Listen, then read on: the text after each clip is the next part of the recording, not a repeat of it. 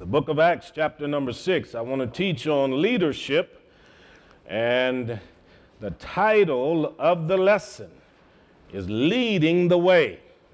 Leading the Way. Acts chapter 6, I'll read the first four verses. And in those days, when the number of the disciples was multiplied, there arose a murmuring of the Grecians against the Hebrews because their widows were neglected in the daily ministration. Then the twelve called the multitude of the disciples unto them and said, It is not reason that we should leave the word of God and serve tables. Wherefore, brethren, look ye out among you seven men of honest report, full of the Holy Ghost and wisdom, whom we may appoint over this business.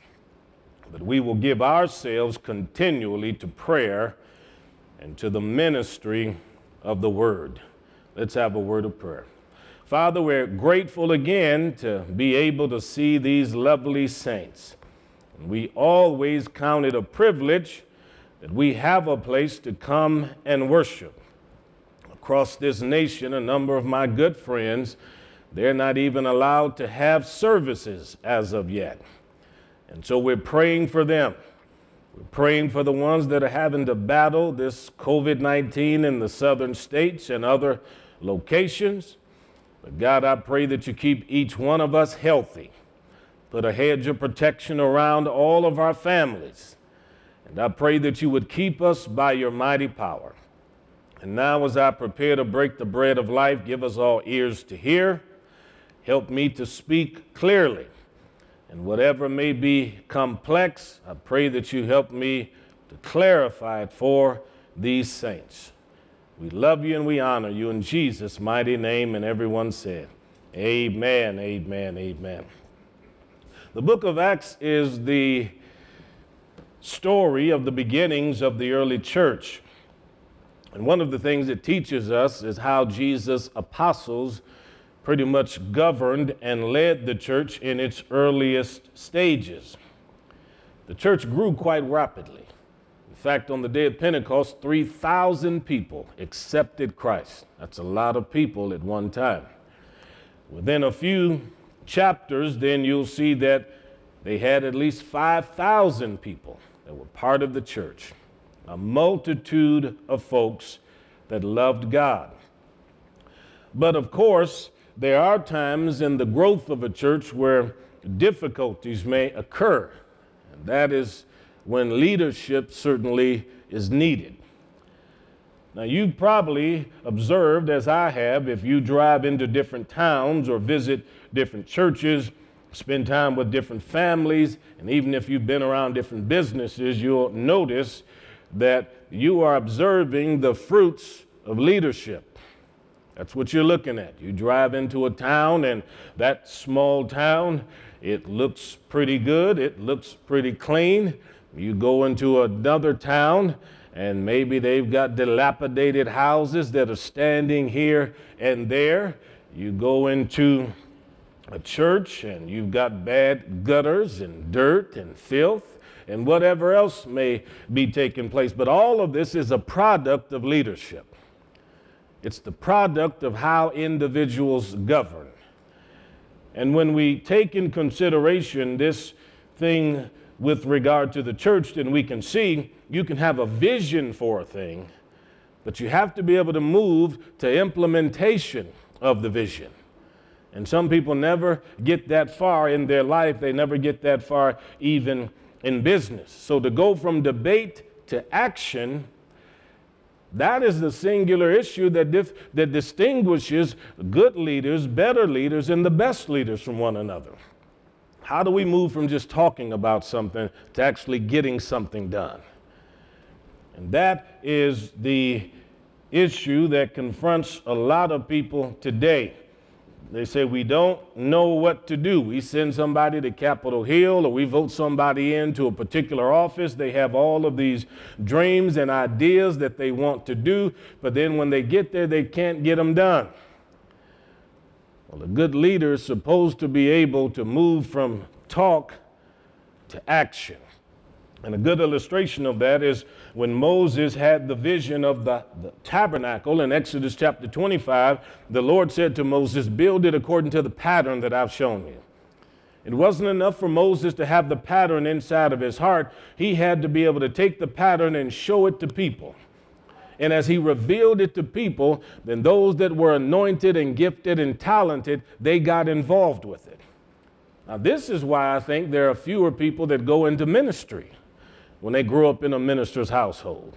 This is why I think very often there are fewer kids that go into farming when mom and pops are involved with farming or some other business.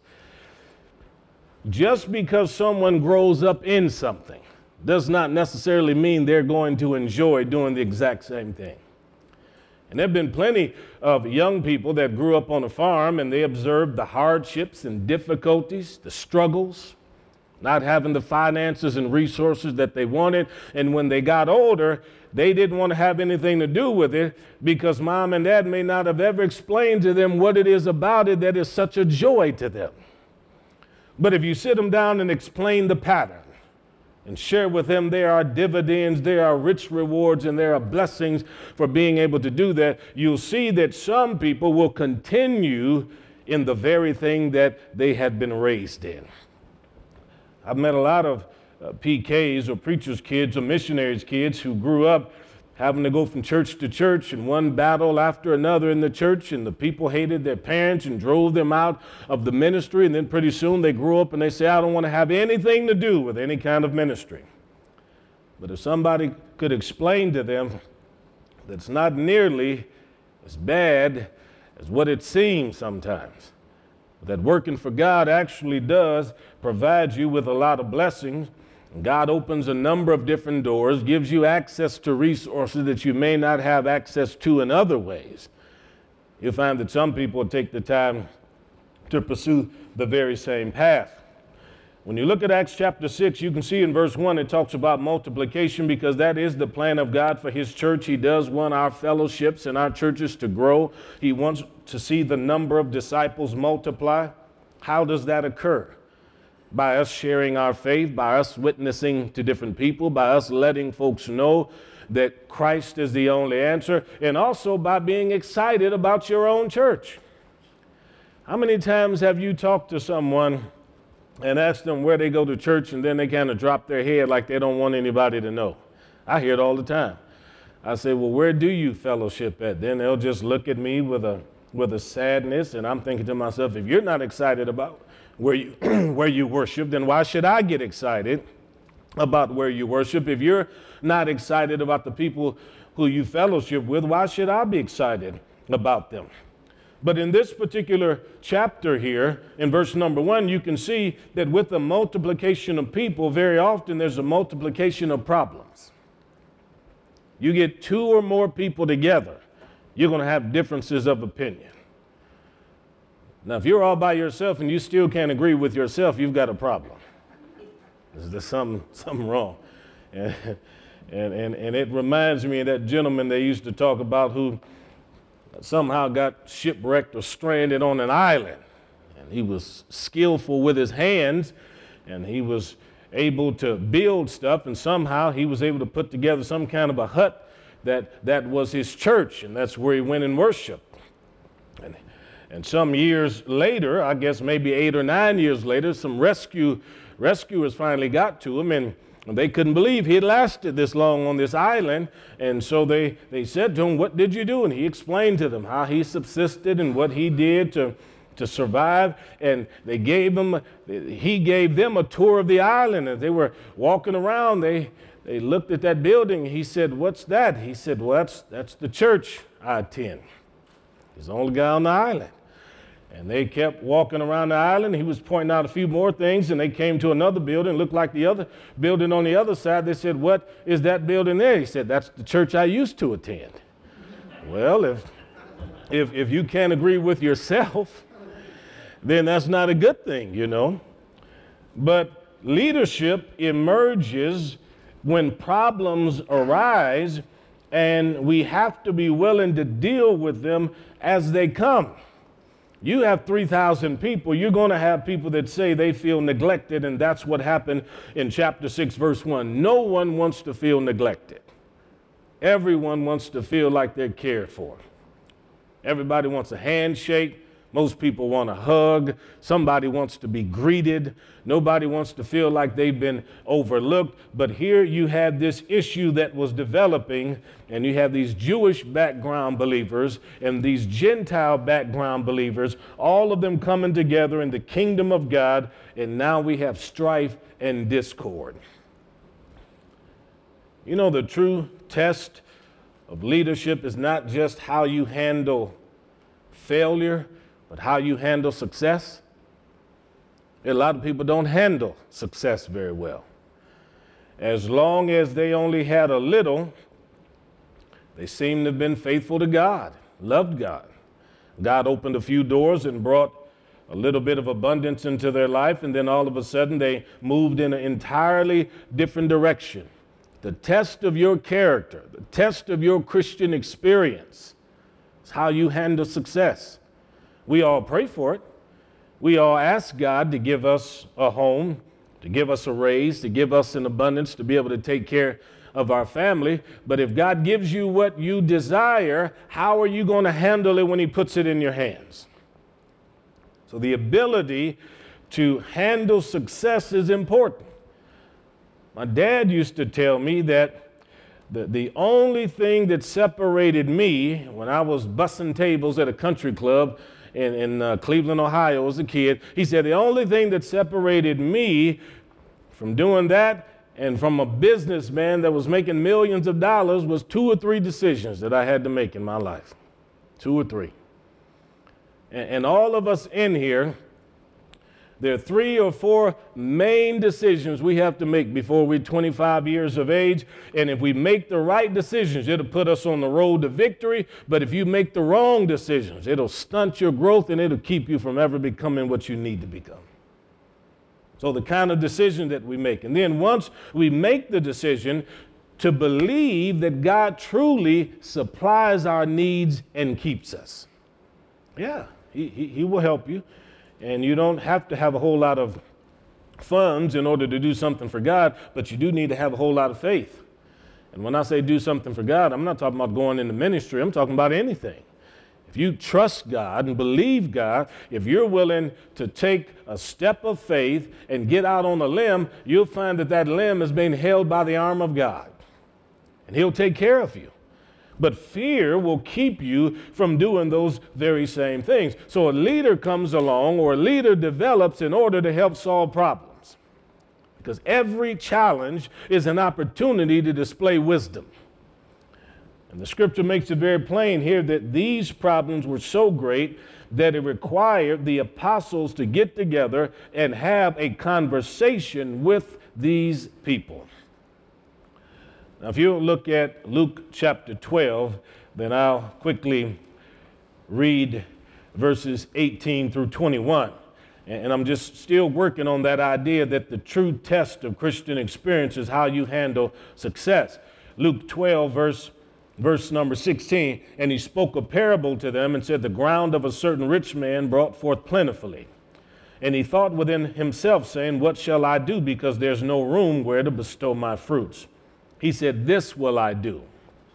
I'll pull down my barns and build greater, and there will I bestow all my fruits and my goods. And I will say to my soul, Soul, you have much goods laid up for many years. Take your ease, eat, drink, and be merry. But God said to him, You fool. This night your soul shall be required of thee. Then whose shall those things be which you provided? So is he that layeth up treasure for himself and is not rich toward God. How do you handle success? If God brings abundance into your life, now is not the time to just think about the abundance. Sure, you have to make provision for what the Lord has given to you, but this man never one time said, What more can I do for the synagogue? How can I give a little bit more in the kingdom of God? Would I be able to bless my family? What can I do to help somebody else? He thought specifically about himself. And then at the end, he said, rather than working harder and working smarter, I won't work at all. I'll just sit around. Now, you know as well as I do, lazy people don't get ahead in God's kingdom. There's that little story in Proverbs where it said, I went by the home of the slothful and saw that it was all grown over with nettles and vegetation. And if you're not careful, your Christian life can become like that. Your work experience can become like that. You can focus on so many other things that you don't pay attention to the details of things in your life that God has given to you. So if you said, let's take ease and rest and eat and drink and be merry, or are you the kind of individual that's still busy for the Lord and doing business for the king? That's the key. So a leader emerges in order to solve problems, as we see in Acts chapter 6, verse 1. And a good leader is going to help take people and channel those energies into a certain place. Some people have a lot of a lot of energy, put them to work doing this or put them to work doing that. And I think this is what God does. Do you realize when Jesus went and called all of the disciples, he didn't call anybody that wasn't working? Everybody he called had a job. Everybody he called was busy. He walked by the lake of Galilee and he saw two brothers, James and John. He said, Follow me. He saw, he saw Peter and Andrew. He said, Follow me. He saw Peter as a tax collector sitting at a table and he's working for the Roman Empire. Jesus says to Matthew, Follow me. He understands that somebody with these kind of habits are going to be useful for him in the kingdom of God. But somebody who's lazy on the outside of the kingdom, if God changes their heart and they don't really respond to it the way that they should and renew their minds with the word of God, they'll come into the kingdom of God and be just as lazy. There's no doubt about it. And lots of churches have found that you can't get people active in doing this or doing that. It, even in a church where Tiff and I came out of before we came up here, I think Family Worship Center had a thousand people in it. Probably in that church, I think 50 people probably did everything. Thousand people, probably 50 people did everything. And in the average, in the average fellowship in America, you only have a really a small core group of people that actually want to get involved to do this or to do that from a scriptural standpoint, thousands of people are here, and they said, We cannot leave the Word of God in order to handle some of these other issues. But he said, Let's look out for some people who are specially, specially skillful for this. And you can see how the selection process went. So, what was the criteria? Well, number one, we need somebody that's honest. You can't have somebody that is deceitful. Psalm 25, verse 21 says, Let integrity preserve me. You have to be willing to do what's right when no one's looking at you. And you have to be willing to be a person of integrity when someone's not looking over your shoulder. If the boss man gives you an assignment, you have to be able to fulfill the assignment even when he's not there and you're all there by yourself. You have to be that kind of a person. You have to be honest about how you handle people's time. I've thought plenty of times that being a treasurer in the church, you have to have honest people. That's a very difficult job to have. Because a treasurer has to handle the funds, organize checks, deal with tithes and offerings, and then at the same time be loving and cheerful and shake the hands of people and smile at folks, even when he knows people in the church aren't faithful. Everybody can't be a treasurer but some people can. I, I saw a situation one time where a church made someone the treasurer and they had charge of the checkbook and this particular lady whenever she was supposed to go out and buy goods and stuff for the church, cleaning products and stuff for the church. She then decided on her own, well, since you know she's faithful in the church, she just felt like she ought to be able to buy cleaning products for her home. And the only way they discovered it, because the cleaning products for the church were only costing about $50 or $60 a month, but for what she was buying for her house and then later for her friends was costing about $250. See, that's not honesty. See? I, I knew a man one time that drove a truck for a company and the truck the trucking company would give him a card so that he could fill up with gas all along his routes across the uh, eastern hemisphere of the United States. And when he got that card, you know what he started doing? He'd tell his friends when he was filling up that semi, he'd tell his friends to come and bring their, their vehicles, their trucks over there, and they could fill up on the company's card. That's not honest. See? That's not honest at all. We know that this stuff goes on. It breaks our heart that this stuff goes on. But this is why, in selecting people in the church, he said you have to have people that are honest. And the psalmist said again that the integrity of the upright shall guide them. When there's something inside of you that wants to do right, even if you're tempted to go on the wrong path, there's still something in here that's pushing you to do what's on the right path. And the devil, he, he does what he can to pull you out of the way. The integrity of the upright shall guide them. You don't have to be the kind of person that uh, succumbs to every kind of temptation that comes along. Learn to say no. That's a very anointed word to say no to people. Scripture says in Proverbs chapter 1 that there are people that will stand in the street corners and try to pull you aside over into the darkness, over into crooked alleys and bad pathways in order to do what's wrong. And Proverbs chapter 1 said, I listened and heard the voice of wisdom crying out in the streets. Every day. Every day it's crying out. So I think a good leader is someone that's going to be honest. And we know from Proverbs 19:1 it said, Better is the poor that walks in his integrity. See? There's nothing wrong with lacking in material substances, but whatever you have, rich, poor, somewhere in the middle, at least be a person of integrity. Ahab and Jezebel were married.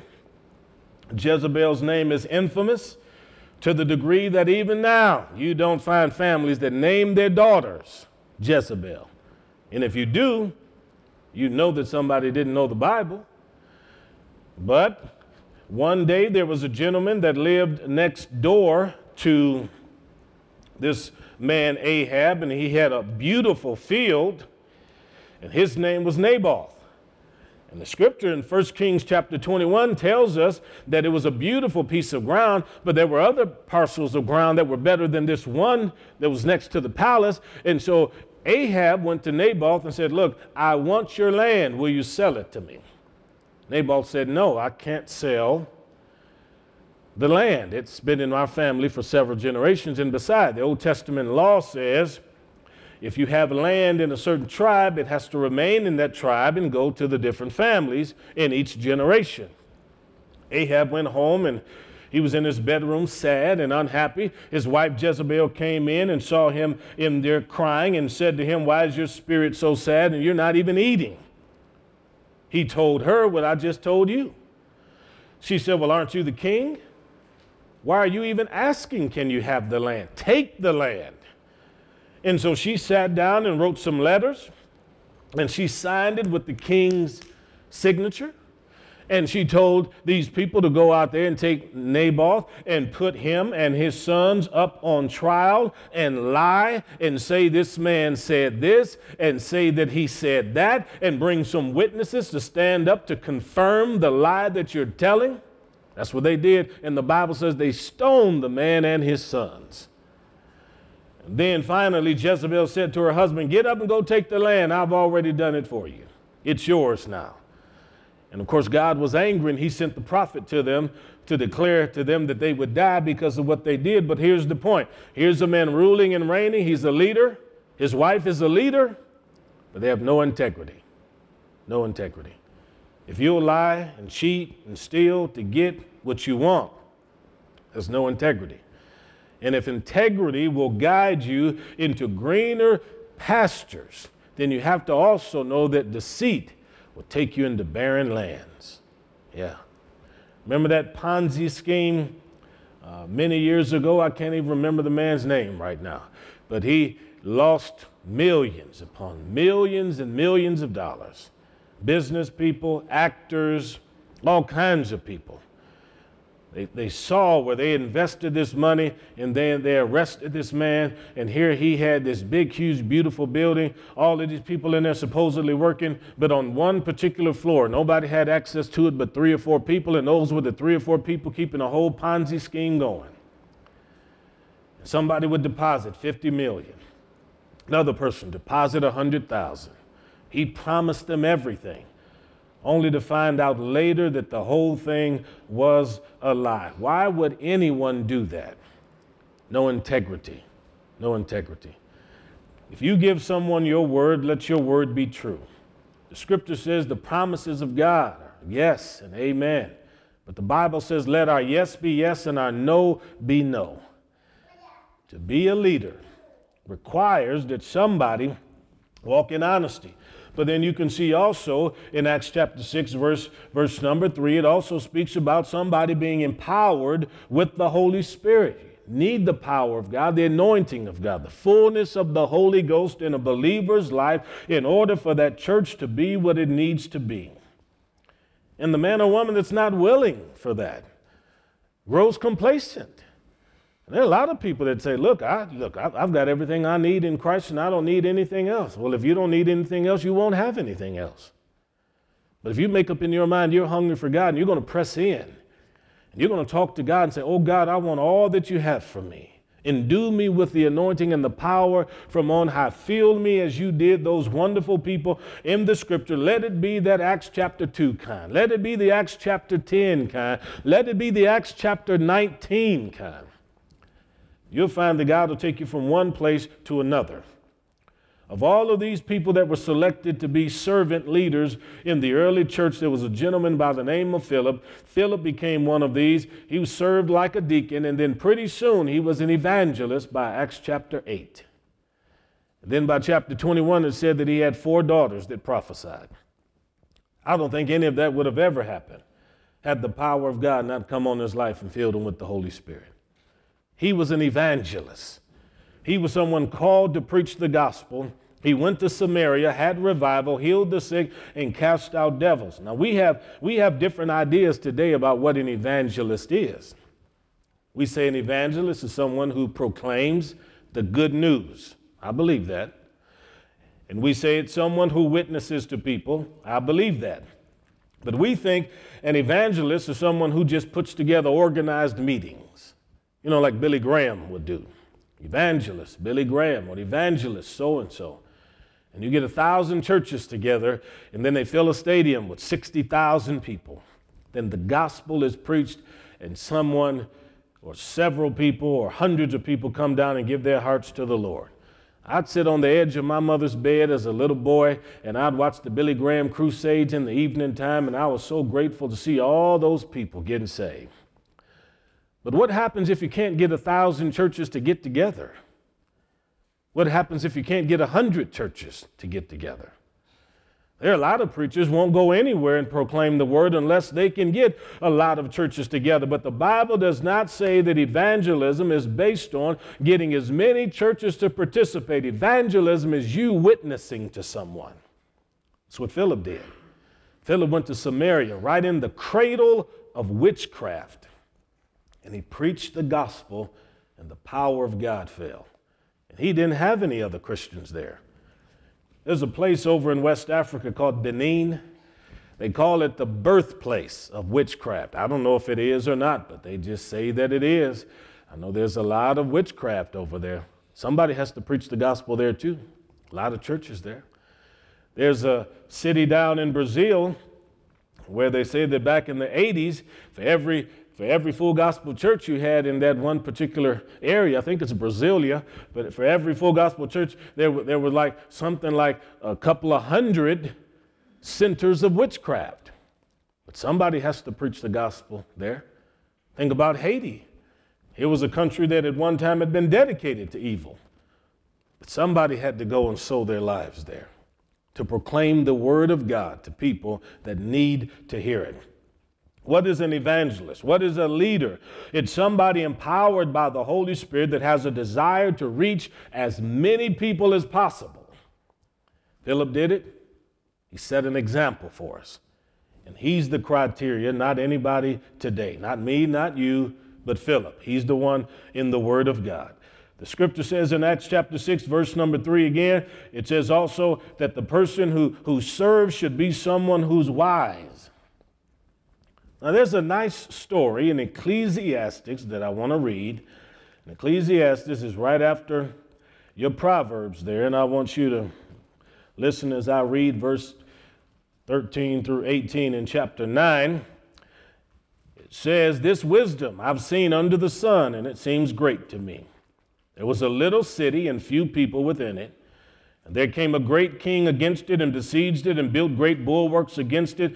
But there was found in the city a poor, wise man, and he by his wisdom delivered the city.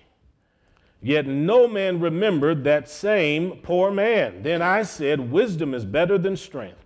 Nevertheless, the poor man's wisdom is despised, and his words are not heard. Poor people are overlooked. Overlooked because there are a lot of folks in this world that would say, if you're poor, you don't deserve to be heard. But you know as well as I do, it doesn't work that way in the Bible. Scripture says in the Psalms, this poor man cried. And God answered because he heard what he was crying about. It's possible to be poor and still be wise, as this man was, delivered an entire city. You can be a man, a woman, a boy, a girl, and the wisdom of God can yet be in your life. And there have been many people that have probably said all kinds of things to you that put wisdom in your heart that did not have a whole lot of finances. Yeah. And they blessed you. And you're probably further along down the road and better off today because of what you heard someone say. Didn't have a whole lot. Think back to some of your grandparents. Think back to your parents. If you can remember your great grandparents. Look at the legacy, look at the memory, look at the example that was left. They may not have had what other people had, but they did leave behind something that has been useful for you. So when it comes to this issue of wisdom in a leader, a leader doesn't necessarily have to be wealthy or even in the middle class. I don't even like them, uh, them whole descriptions, wealthy and middle class and lower class. It all sounds socialistic to me. But the whole thing is you don't have to have a lot of resources to be wise, is what I'm getting at. Yeah. But on the opposite side, I do want to say that the old proverb in English that we say, poor people have poor ways, you know there's a lot of truth to that? Yeah, there's a lot of truth to that. There's a reason that people who come from old money in the New England states are very careful about who their kids marry. Very careful. There's a reason that, that people who are raised in, let's say, the, the Warren Buffett house or the home of Bill Gates, their kids and grandkids don't typically end up on welfare. You know why that is? Because of how they're taught and what's put in their mind. There's a reason that growing up as I did in the inner city, I saw kids who were six and seven, their parents were on government assistance, and when they graduated from high school, their parents were still on government assistance. See? Sometimes we have to understand the scripture teaches to be renewed in the spirit of your mind. If you don't change how you think, you cannot correct bad behavior. We tell people sometimes practice makes perfect, but that's only if you're doing a good practice, if you're practicing good habits. Bad habits won't make for anything that's perfect. So sometimes then we can see that what happens amongst the poor is something that has to be corrected. Now, we've got to define what the word poor means because it doesn't mean the same thing everywhere. You know that? Um, most times when I'm talking about the poor, I'm thinking about the man over in Zimbabwe somewhere who is has been locked down because of the COVID crisis. And before the COVID crisis, he was living from hand to mouth and barely had any kind of food. And everybody is yelling, Stay in, and you're in lockdown, and you can't come out because you're going to, you might transmit it to somebody. But he doesn't have a choice but to come out because he doesn't have any food at home.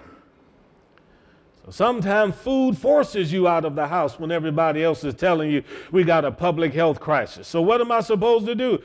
Die in my house alone or go out and try to get something for my family and my kids? That's what they're doing. So when I think about poor people, those are usually the kind that I'm talking about. I, I realize that we, we've got homeless people in America, you know, but poor families that I run into who consider themselves poor, you know, usually each of those homes has at least one $600 telephone in it. And sometimes four or five $600 telephone, and sometimes a little eight year old to have a six hundred dollar telephone. But they consider themselves poor. Some of the people that I've met consider themselves poor, have a cable bill or a satellite dish bill that's $230 a month. So the word poor is relative to where somebody lives and how they handle their resources that come into their life. But I do know this even homeless people that live out under a bridge that have three and four dogs that they're taking care of and the ones that I've met in California who will come out to the car when I'm there and they're washing down the windows and stuff like that. On numerous occasions, the people in the church at the end of the day have followed the homeless home only to discover they weren't homeless after all. Some of them actually had apartments. Yeah, had apartments. And we're actually doing better than some of the people in the church. And it was all tax free. Think about it. The homeless person that's under the bridge who has experienced one hardship after another and one difficulty after another, let's not forget a few basic principles. They probably started kindergarten just like you did. And they probably went through elementary school just like you did. And except there were some very harsh circumstances that arose, like a mom or a dad or a guardian died and they were left without any close immediate family or something like that, they probably went into junior high and high school just like you did. But somewhere, somewhere in, in, in the middle of all of that, somebody started making a bad decision, one bad decision after another. Could have been drugs, could have been falling into the wrong crowd and then little by little, we find ourselves off the path where we should be, and then pretty soon we come into hardship. This is why we need good leaders in our lives, mentors in our lives.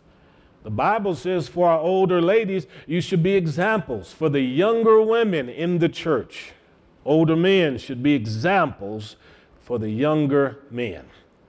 That means pass along whatever wisdom you can I realize a lot of young people don't want to hear what older people have to say very often, but there are some young people you'll find that love being around older people. I was one of those. I was one of the exceptions. If, if I could go hang out at my grandma's, that's where I wanted to be. Yeah, I wanted to get right on over there. Grandma'd get up on a Saturday morning and make me my favorite breakfast. Man, I'd have the time of my life eating all them waffles and everything else that she made. And then come Sunday morning, when I didn't want to go, had no desire to go, she'd make me walk around the block there to her little Baptist church where she attended. And then I'd have to sit there through all of the preaching and the singing, and I'd have to watch the ladies dance and shout and then faint and then I'd have to listen to the preacher with the organ and all of that. And uh, just, just, it was a busy, busy time. But I still have memories of the things she said and she taught. Same thing with my grandpa coming up staying with us. I still remember as a kid him spending time coming up from Alabama just to come spend time with us. And the last trip up, I was 12 or 13. Can you imagine that last trip? You talk about hardship. His car was stolen out the backyard, his last trip up to visit us. They recovered the car, got in the car, and was driving home to Alabama. Grandpa got in a fatal accident and lost his life. Yeah. I still remember stories, things that, that he told, being down there growing up in Alabama. The way we are today has everything to do with the kind of people that have sown wisdom and intelligence in us. And whatever the next generation is going to become, it's going to be based on what we put in them. And we can change anybody's life at any point. They want to listen to what we have to say when it comes to Scripture, and you can change anybody's life when they take the time to ask you some basic questions. How did you get from point A to point B, despite all the struggles and stuff that you had here? You realize the first year I got out of the military, believing God called me to go into the ministry, I only made $6,000 that year. $6,000. $6,000, you can't even file taxes on $6,000. $6,000, you go in there and try to file taxes, they'll tell you the government wants to give you money to help you. Yeah. But that year, I traveled all throughout Europe and the Middle East and went to more than 10 countries. Never lacked anything. All I'm telling you is that if we have the right people positioned in our life, we'll be able to accomplish whatever God wants us to accomplish. And I have no doubt that what God begins, He'll conclude if we stick our hands up and let Him stick His hand down and grab and lead us. Amen? There's no doubt about it, folks. Come on, let's stand. Praise God. Praise God. It's a great day to be alive if you're alive. We're so happy that God has given us an opportunity to fellowship. All you lovely people out there in the parking lot, we praise God for you every day. We pray for you often, and we want God to continue to lead and guide you and bless you and enrich you. So, Lord, we're happy today that you have provided us one more occasion to fellowship with the saints. And Father, we know these are strange times, but you're not a strange God. But we know your favor and your loving kindness is upon us. Help us to walk in love. Help us to walk in forgiveness. Help us to walk in understanding. And I pray, God, give us a vision to get where you want us to be. And then, God, make provision for all the things that we're believing you for. This we pray for in Jesus' mighty name. And everyone said, Amen, amen, amen.